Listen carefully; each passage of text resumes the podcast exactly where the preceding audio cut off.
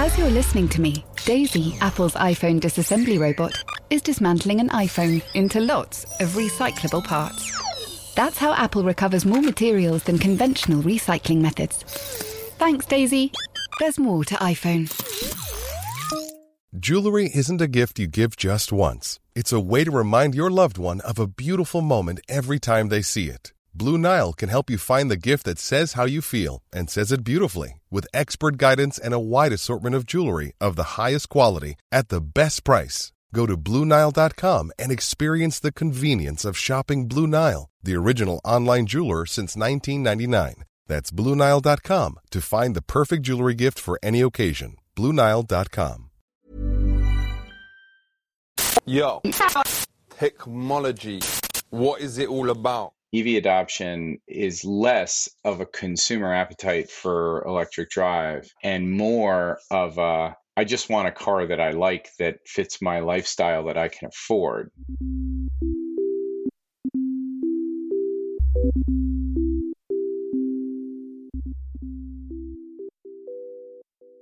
Hello and welcome to Danny in the Valley, your weekly dispatch from behind the scenes and inside the minds of the top people in tech. How is everybody doing? I'm doing fabulous. Thank you. Went skiing last week, which was really awesome.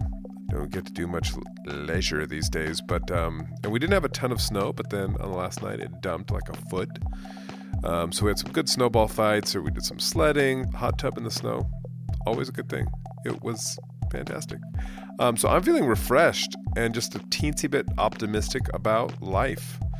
With vaccinations just continuing to roll out here, it just feels like people are starting to breathe a little easier, like an invisible weight is getting just a little lighter everywhere. Of course, everything's still largely shut down. We're still wearing masks, being safe, but it feels like there is, you know, there's a path out back into a world that in many ways I think will be just fundamentally different. And to that point, one of those ways, I think, it's not exactly pandemic related, but I think it's real, is how we get around. In the next year, more than 100 electric makes and models, electric cars, will hit the market in Europe and America. That is a lot. And it feels like this revolution, as previously discussed on this pod, is finally getting a foothold. And so the rush is now on also to build the infrastructure to support what we expect will be millions of new EVs kind of streaming out onto the streets, if you will, over these next few years. And one of those companies right out in the front of this is ChargePoint, which operates the world's largest network of charging points. Now, for longtime listeners, you may recognize that name because we had their chief executive, Pat Romano, on the pod just over 2 years ago. Which feels like a million years ago. That was when, of course, people were still talking about Tesla going bankrupt. They were still just trying to figure out how to manufacture the Model 3 and keep the lights on. It was a very different time. And Romano talked then about how when he started back in 2011, electric cars were basically a fantasy. That year he started, Americans bought just 17,000 electric cars total. Which is about 0.1% of the market. Today, they're around 2.5%, but gaining rapidly and led, of course, by Tesla. And so I wanted to have Pat back on for two reasons. One, the company just went public on the New York Stock Exchange by reversing into a SPAC, you know, these special purpose acquisition vehicles, all the rage these days. And the stock has had a bit of a rough ride since then. It's now worth about $7 billion still. So despite the share price fall, Romano is still a very rich man, given his large shareholding. And I also wanted to talk to him just about how the market has changed and what we are about to see as this rush of new cars and trucks hits the market. And this point that I would argue it's a historic turning point where electric cars are about to hit this new level and really start to go mainstream. Anyhow, it's a great study and just a slow burn startup finally starting to come of age and actually showing how far it still has to go. ChargePoint's still losing money, it's still building its network, it still has to kind of prove it. And it just goes to show, you know, that out here, not every success is overnight, especially when you're actually building physical stuff. So anyhow, I think you'll dig this one, and so I will now hand you over to Pat Romano, Chief Executive of ChargePoint. Enjoy.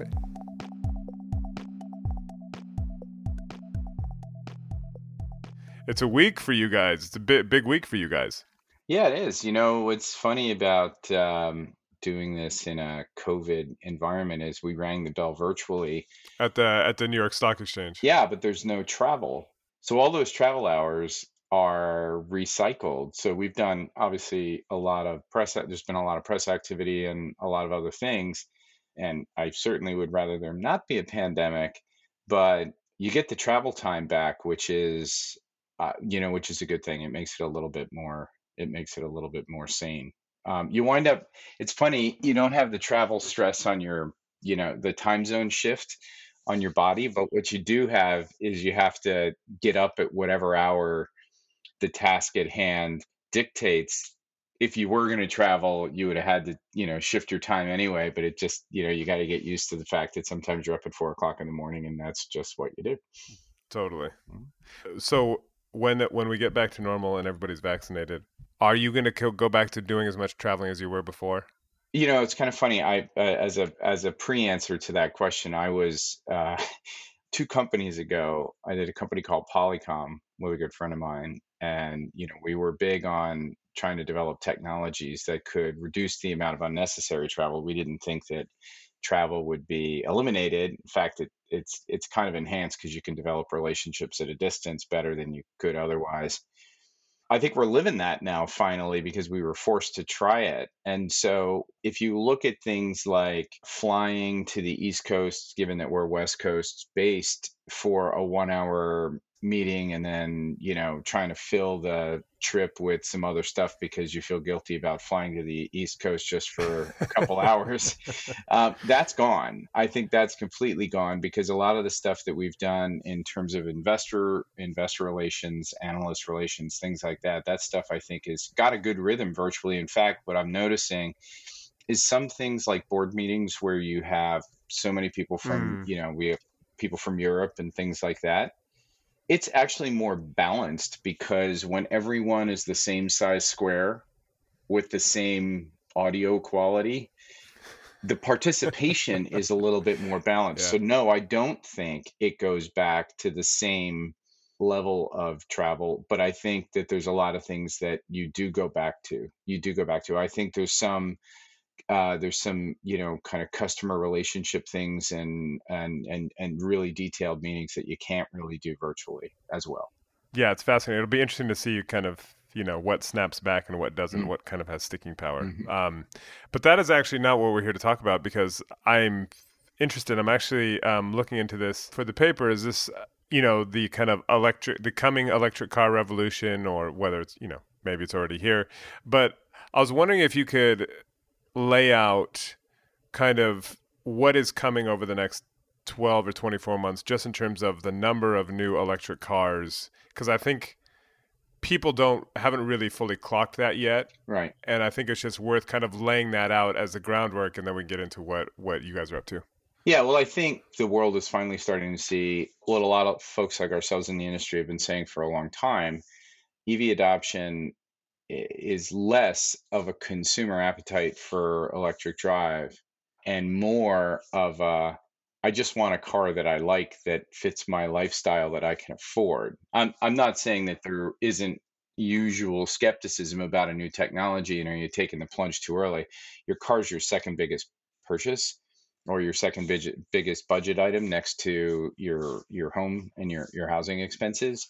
But it's all about makes and models at the right price points. So I think this year and over the next you gave it about an 18-month time span. I think that's right. You're seeing an inrush of the most popular vehicles on, if we talk just about the U.S., on U.S. roads being available in an electric alternative. To date, you can't really buy an electric pickup truck. You don't have enough types of SUVs from the smallest crossover to the largest full size. You don't have enough makes and models to cover what is half the US market. It's trucks and SUVs.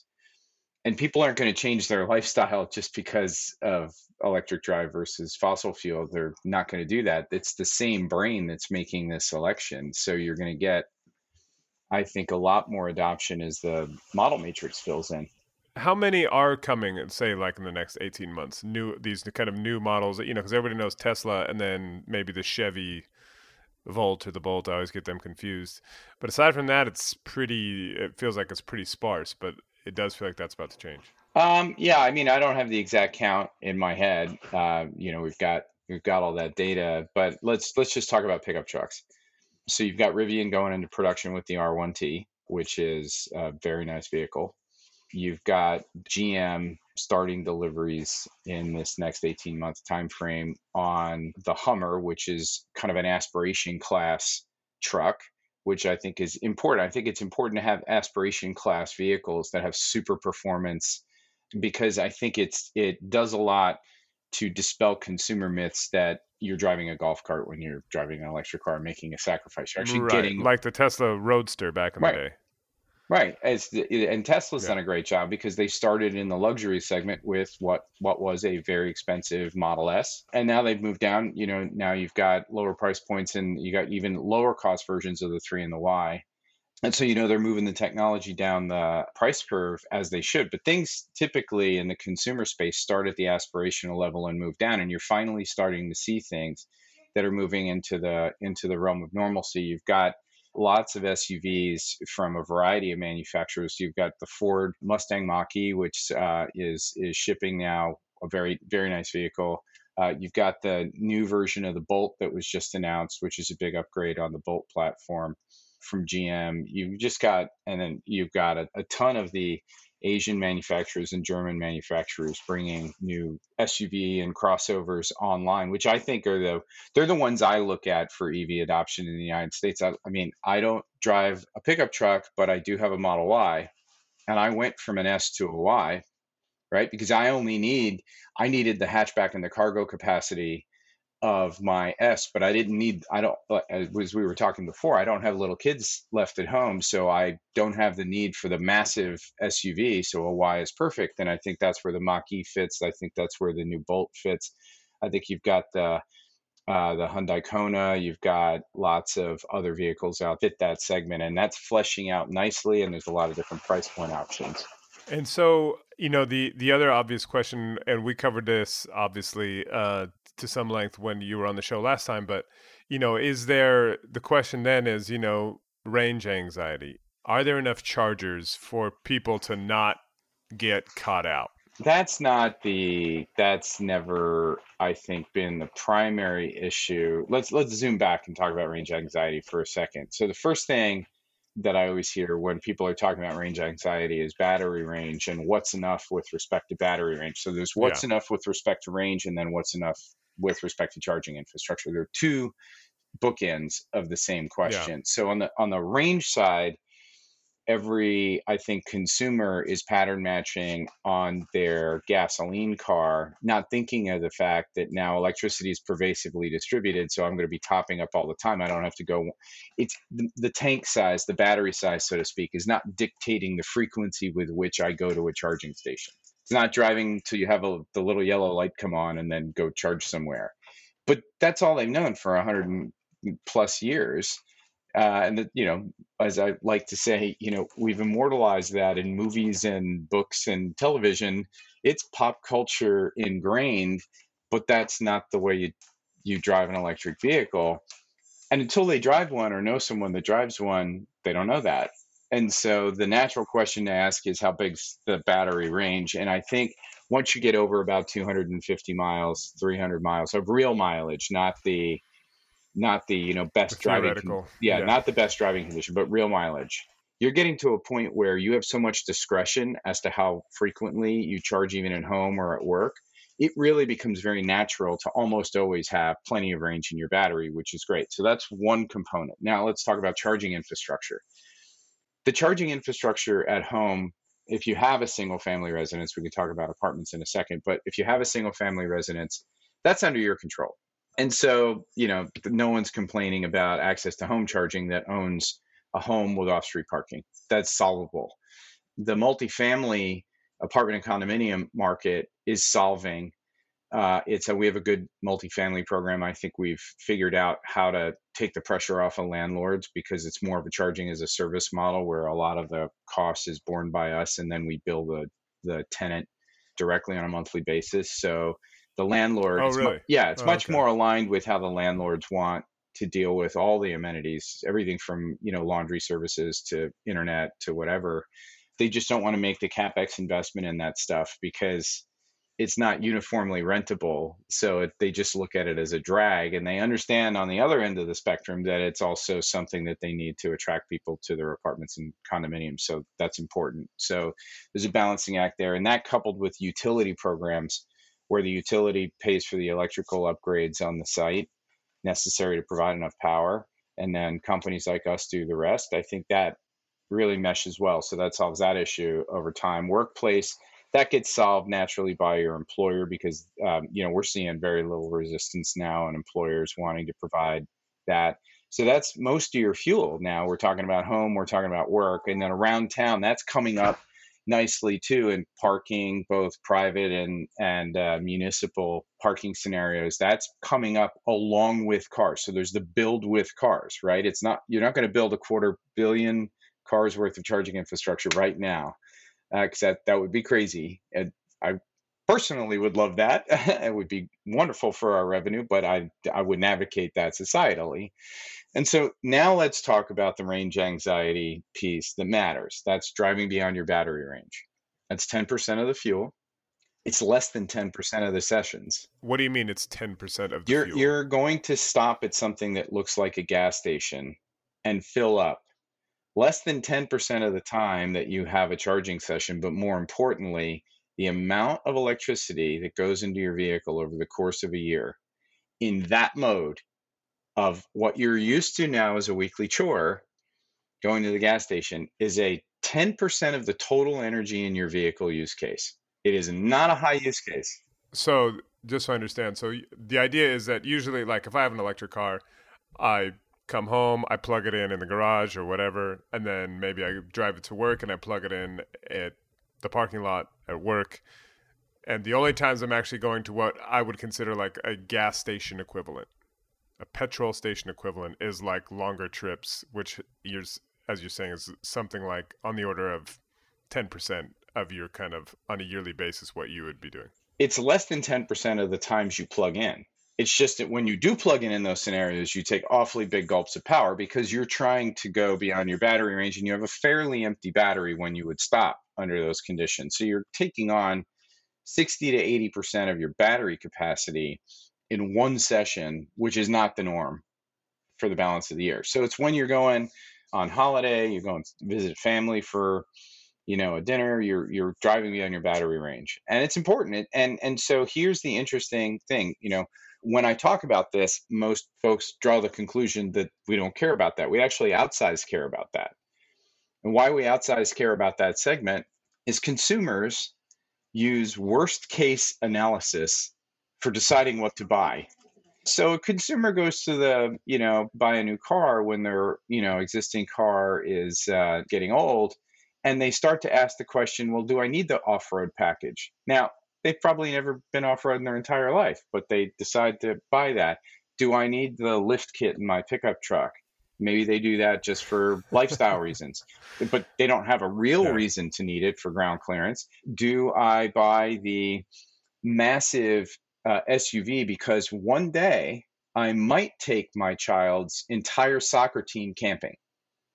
Right? So that's how a consumer thinks. So when they go to buy an electric version of those vehicles, they ask the question, well, what if I wanted to drive across the country? Now, the frequency of doing that is incredibly low, but they still test the vehicle's capability against that use case, regardless of how infrequent it might be.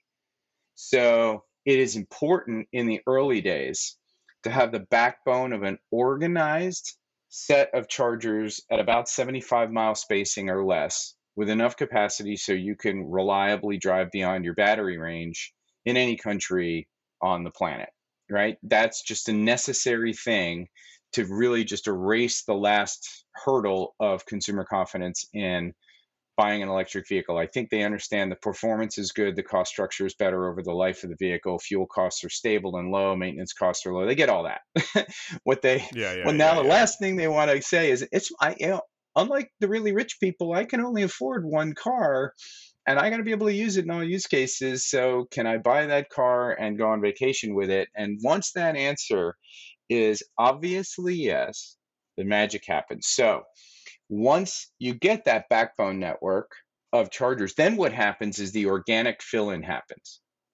Because our gas stations right now, our petrol stations, have organically been placed because we've had 135 years to do this, and we figured out where consumers want to stop and what they want to eat and what they want to buy when they do stop, because that's what's making the money, by the way. It's not the fuel. What's making the money is the retail concessions that are on the site. Yeah, it's the cigarettes and Coke and really crappy gas station food.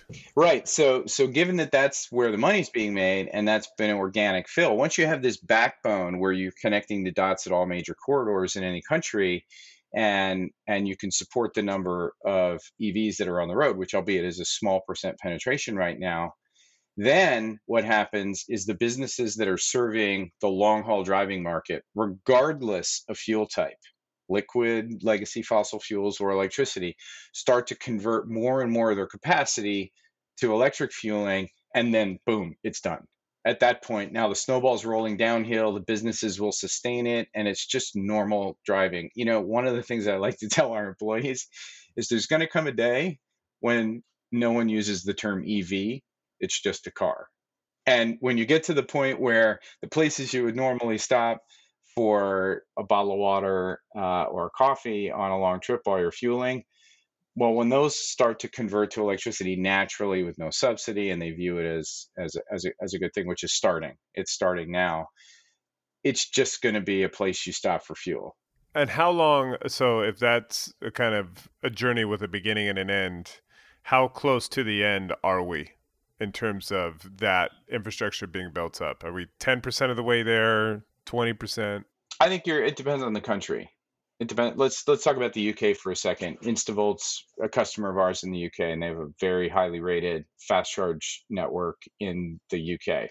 They have an incredible number of sites. So for the UK, you got the basic scaffolding in place. Maybe there's a few places, a few corridors that aren't covered, and that'll get there. But in the UK, I mean, you're not at the middle yet with respect to everything being covered, but you're getting close. There's a lot of other countries that are not as organized with respect to that. I would say that the US, depending on the state, is not as organized, right, with respect to broad, available to any make or model charging across the United States, but that's getting there. Right? It's just not 100% built out yet, a little bit behind the UK. Now, granted, the UK is a much smaller geography, so a little bit easier to electrify just because of the number of highways. To celebrate the beginning of spring, save 50% on full digital access to The Times and The Sunday Times for 6 months and stay well informed on the latest stories. Visit thetimes.co.uk/sale/Danny in the Valley and subscribe today. As you're listening to me, Daisy, Apple's iPhone disassembly robot, is dismantling an iPhone into lots of recyclable parts. That's how Apple recovers more materials than conventional recycling methods. Thanks, Daisy. There's more to iPhone. Millions of people have lost weight with personalized plans from Noom. Like Evan, who can't stand salads and still lost 50 pounds. Salads generally for most people are the easy button, right? For me, that wasn't an option. I never really was a salad guy. That's just not who I am. But Noom worked for me. Get your personalized plan today at Noom.com. Real Noom user compensated to provide their story. In 4 weeks, the typical Noom user can expect to lose 1 to 2 pounds per week. Individual results may vary. A lot can happen in 3 years, like a chatbot may be your new best friend. But what won't change? Needing health insurance. UnitedHealthcare Tri-Term Medical Plans, underwritten by Golden Rule Insurance Company, offer flexible, budget-friendly coverage that lasts nearly 3 years in some states. Learn more at uh1.com. And there isn't, or is there still an issue with, you know, like, you read these articles less now, but the articles around where it's just a lineup of all the different charger types for your cell phone. Oh, yeah. You know, there's like 18 different charger types, and it's like, you know, why don't we just have one standard? So this makes life just a lot easier for everybody. Is there an equivalent issue with the charging infrastructure where it's like, well, I can go to a ChargePoint place, but if I go to like Electrify America point, oh, well, they don't actually, my car can't be charged there. Yeah, no. The beauty of the connectors, well, let me zoom back. I know that in general, we're talking to a UK audience here. The answer in the UK is actually a little bit different than it is in the United States. In Europe in general and the UK, it's fully standardized, and the connector on the car is a very specific fast charge connector that is available on literally just every make and model out there. And so you're seeing that convergence there. In the US market, you're pretty much there, but Tesla has a slightly different connector because they started so early. They have a different connector on their vehicles, and there's an adapter to enable you to charge on a normal everyday home or workplace charger seamlessly. Works just like anything else. You just have to use this little adapter. There are bigger adapters that you can use that are different that you can use for fast charging in the United States if you own a Tesla and want to stop at a non-supercharger. And the supercharger network is pretty well built out. But if you want to stop at a non-supercharger, then you have to have an adapter handy that you've purchased for that fast charge case, and you're limited to about 50 kilowatts. So your peak speed's limited if you're using that adapter for very practical reasons. And there's no artificial reason there. It's just when you're going through the adapter, there's a limit to how much power you can push through it and not have it overheat. So you still need a dongle in some cases here. Only, basically. Yeah, in the Tesla case. In the non-Tesla case, You don't. But Tesla has a pretty good organized supercharger network. So the flip side is you got that to use.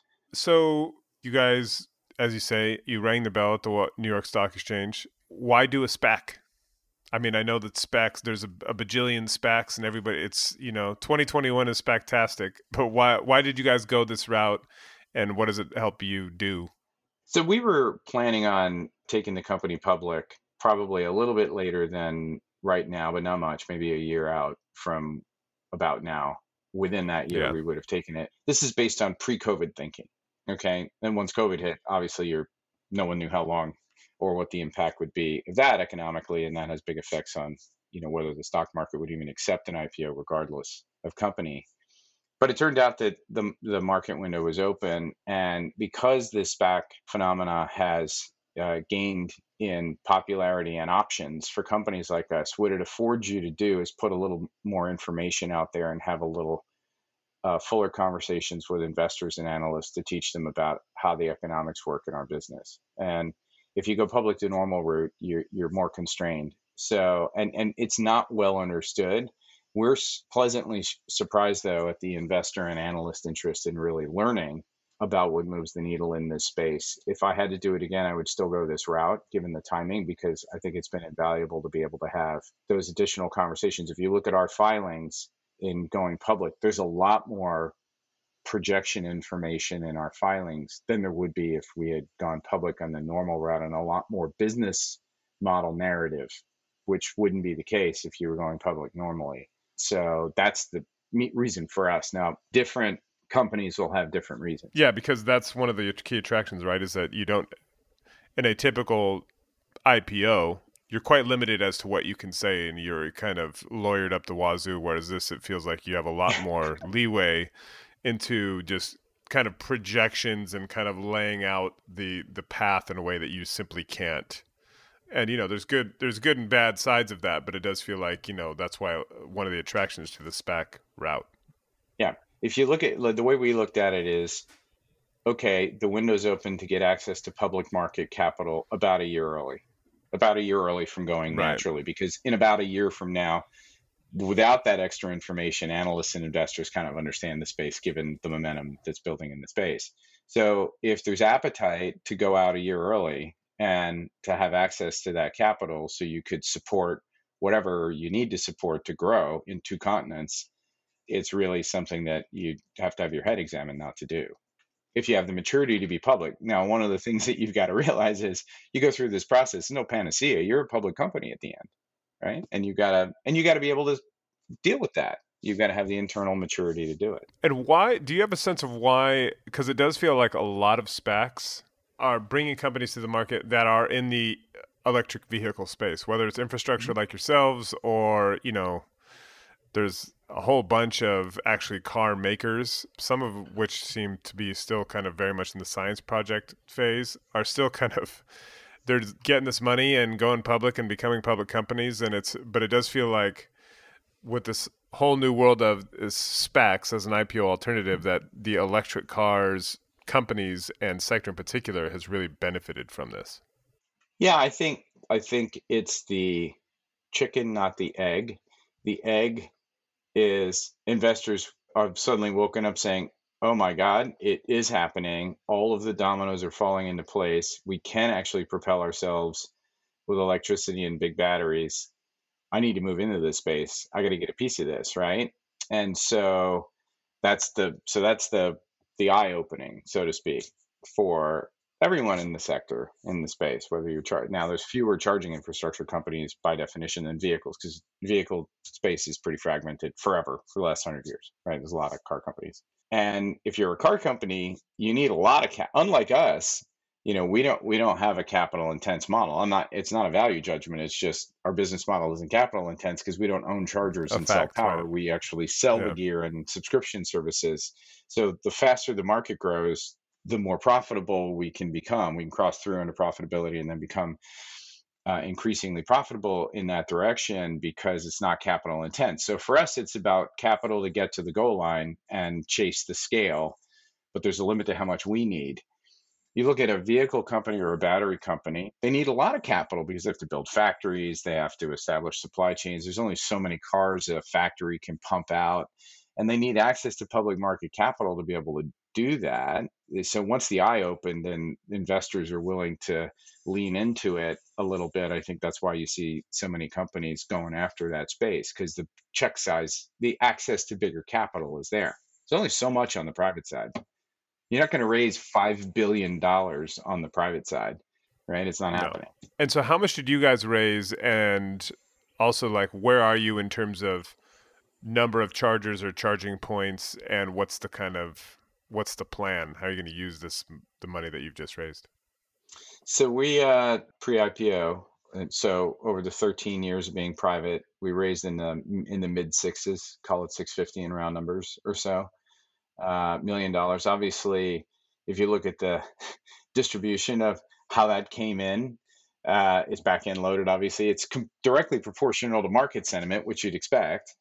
Right, 13 years ago, lots of skeptics, now almost no skeptics. Totally. So totally in line with that. And then we cross into going public and put about call it $500 million, $500 million or so net of fees and all that other stuff and getting public on the balance sheet. So what's odd is we have more on our balance sheet right now than we have ever net spent over 13 years. Yeah. Just to give people a kind of relative measure. And, but we have a whole company and products and big staff and, you know, and a lot of inertia. So the good news is, I mean, just the relative size of the war chest, if, you know, mid sixes get you here, but I haven't spent it all. We didn't spend all of those mid sixes. So now we're sitting here with, you know, more than we've net spent ever in the history of the company in front of us, but we've got also all the things that, you know, we've managed to build up over the years. That's a very nice position to be in. We're fortunate to be in that position right now for us. So that's sort of the capital picture. And then use, you know, we built out a lot in two new sectors one geography and one sector. We built out a ton in Europe, and we're going to continue to chase that to build market share in Europe. So part of it is just to fund operations and be able to continue to scale on our march to profitability and really get Europe fully established. We've been working at Europe for years, and it takes a while to get product line, staff, support infrastructure, everything all sorted. Going into, you know, any country it's a labor of love. It's not an overnight thing, and we've been working diligently at it. And now we think we have all the infrastructure in place, and we can really scale it. So that's one. The second, the fleet market. boy, I wish there were fleet vehicles available, because everyone wants them, but they can't get production quantities in sufficient quantity to match their appetite. If you had 100,000 delivery vanish vehicles available today for order, they would be gone. The orders would be fully booked. Well, that's what Amazon ordered, right? From Rivian is 100,000 electric vans. Yeah, except that Rivian has to, and they're a great company, but they've got to put the production capacity to be able to build those. I'm saying if the production capacity was just where passenger cars are now in the fleet space, that thing would be just going like gangbusters. So we are focused heavily on investing with our early customers there and getting everything right. And, you know, what it amounts to is small pilots with very large companies that have very large potential to continue to expand their charging infrastructure with us. But the investment required to get started is way more than the profit thrown off by the size of the businesses today. So you need the capital to be able to chase that unfettered, right? Because the customer knows, hey, you know, over the next 10 years, this is going to be, you know, good for both of us. But they want to see that partnership where you're investing in R&D and support and all the things that they need. And that's another big use of the capital. And then lastly, I mean, I expect there to be some M&A opportunities that come up, and I'd like to have some dry powder for that. And so right. that was the other goal, is to have enough wiggle room to be able to even consider it. And is there a sense of like, they're almost like a race between like where we started with this kind of this explosion of new electric vehicles that are going to be coming onto the market in the next 18 months, and a rush to kind of put enough infrastructure in place so it's like when people actually start buying these things, it's not like, oh, this sucks, you know, oh, this isn't actually all it's cracked up to be. I'm gonna go back and get my electric, my, you know, I'm gonna go sell this and get a gas car. So I think it's about, so I'm not trying to be a contrarian, but I'm gonna give you both bookends to that question, because that's a very complicated question. Okay. So it's only in that long haul driving case where there's, I think, a shortage of coverage on routes.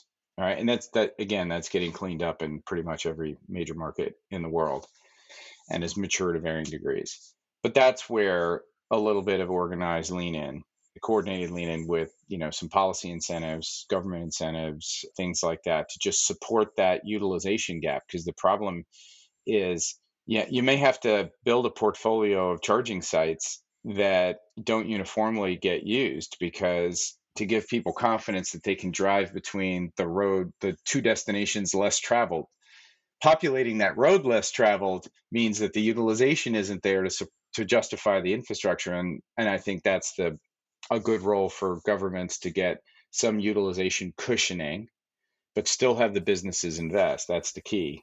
I.e. some type of subsidy or support. Yeah, but a subsidy that's measured in, that sunsets over time, and that's proportional to the utilization gap to profitability. And there's a bunch of different ways to administer that.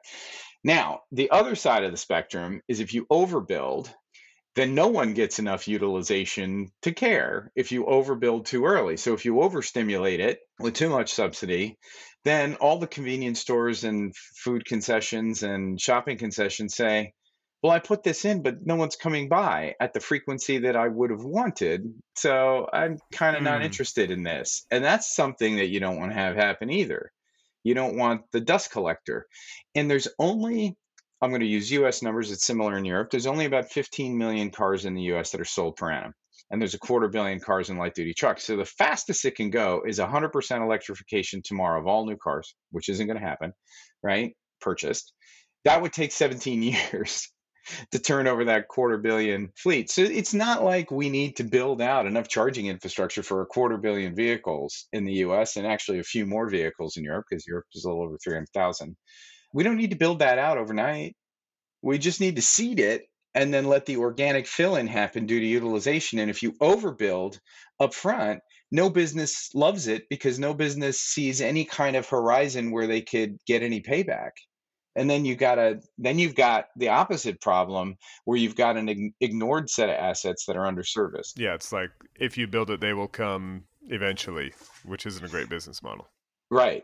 So you want to build it along with utilization, so the pioneers that are really investing in it really get some early feedback that, hey, this is worth it. And maybe I got some subsidies for the sites that are less frequently used from the government, but this is all worth it. And my model of break even on the fuel, or make a little bit on the fuel, but have the other businesses on the site flourish, that's all working, right? Because remember, they want visits. So if they don't get the visits from the cars, because there's an overbuild, we put in $250 million worth of infrastructure 15 years too early, everyone's like, okay, I don't get this, because they're business people. Yeah. And then just lastly on that, just how you make money. So what is the kind of the model? Well, for us, we realized a couple things in the early days of the company.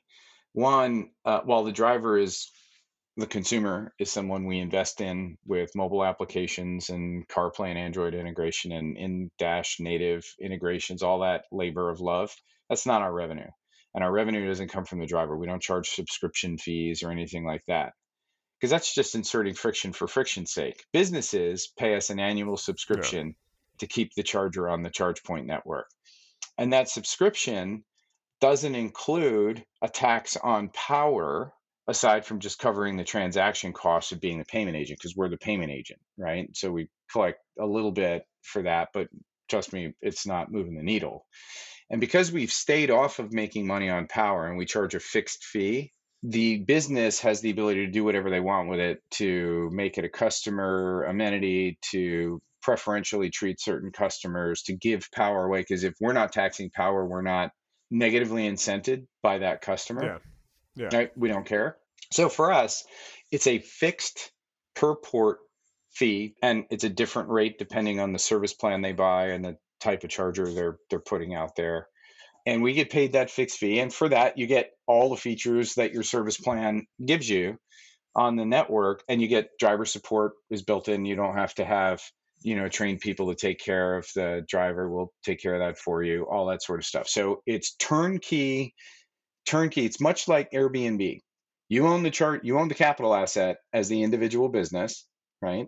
So just like an Airbnb, you and I might have an in-law cottage on our property that we want to rent, but the platform makes it look like one platform to a driver, or in the fleet case, a fleet, and we're taking care of everything. So the individual CapEx owner doesn't have to worry. And that's really kind of what we get paid to do. So we're in there not being really dependent on trying to, I think it's very high friction to try to fleece money from drivers on a subscription basis just for giving them access to a charging network that someone else paid for. That's not really our deal. So. Right. And then how long have you been with ChargePoint now? I just passed my 10-year anniversary. So in 2021, did you imagine that the industry and the company would be where it is right now? Another, because as you say, when you 13 years ago when the company started, it was kind of like electric vehicles. There was like the Tesla Roadster, which was like way expensive, and there was like 200 of them, and that was kind of it. And obviously, the world has changed pretty dramatically since then. But I'm just wondering, like, if you cast your mind back to 10 years ago. Are things as far along as you thought they would be 10 years on? And, how confident were you in that this was actually going to happen? So I was actually very, very, very confident that this was going to happen. In fact, I wrote a blog post about that in the early days of the company. And I think the title of the blog post was My Parking Lot Moment or something like that. It's when I interviewed for the job for CEO of ChargePoint. And I had interviewed with Mark Leschley, who was our board member representing Rho Ventures. He had made an investment in the company. And I had sat in the parking lot after that interview and was punching the calculator to see how big the opportunity can be, because transportation or mobility in general for goods and people is so much bigger than the average total addressable market that you have to actually punch the calculator to believe it. And so what I did was sat there and ran some numbers in a whole bunch of different directions, like attach rate to vehicles and attach rate to the 2 billion parking spaces, because there's about that in just the United States, let alone Europe. And then you kind of multiply globally And what you realize is that it's an incredibly big opportunity. And then if you do the basic math on, you know, battery technology, where that could go, how simple an electric car is relative to its gasoline equivalent, you really start to see the opportunity of electrification of mobility in general. And I was just sitting there awed. In fact, what I said in that blog post, which was actually true, I didn't do it for dramatic effect, was that I needed to turn my calculator from portrait mode to landscape mode, because you know how it goes into scientific notation because there's not enough digits when you're in portrait mode. I had to flip it to landscape mode because there was just so many zeros and on what, you know, the size of the business could be. And I kept checking my math because I'm like, this can't be right. And I kept checking my math, and lo and behold, that, you know, the math seemed to hold. And, you know, I was in right from that moment. And then one of the things I've learned is you can't peg exactly how often, or how long, I should say, it's going to take to get from T = 0 to T = tipping point. You don't know how long that's going to take. So what I did was just managed cash and stuck to our first principles and understanding that, you know, electricity being pervasively distributed and the cost structure of the vehicle being so superior as things matured, if it went electric, we would just have to wait it out. And that is all the time we have. I want to thank Pat for taking the time to come on the pod again. We've been having a lot of these kind of 2- and 3-timers on the pod recently, which is kind of fun to kind of revisit how people are doing. I want to thank you guys for listening, of course, and for the ratings and reviews, which I know all of you have already done, because that helps other people to kind of find the show and start listening and tell their friends and all that stuff. So please keep that up. I really, really do appreciate it.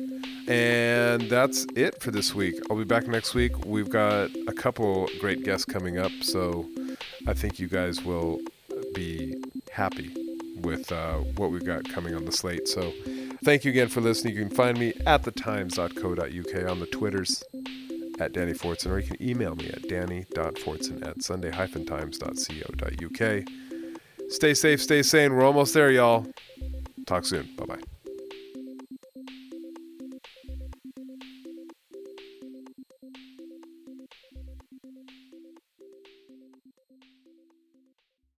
Past Imperfect with Rachel Sylvester and Alice Thompson on Times Radio, a weekly series of in-depth interviews with high-profile figures examining how overcoming the challenges of their early lives shaped the people they've become. This week, the politician turned broadcaster Ed Balls talks candidly about his time in government, how he overcame the school bullies, and why he kept his lifelong stammer a secret. And I left thinking, I didn't know I was a coward. I thought I was not trying to put myself center stage. I thought I was just trying to kind of, you know, not expose something about myself, but actually I'm a coward. Past Imperfect with Rachel Sylvester and Alice Thompson. Ed Balls, in his own words. Now available as a podcast. Listen on the Times Radio app or wherever you get your podcasts.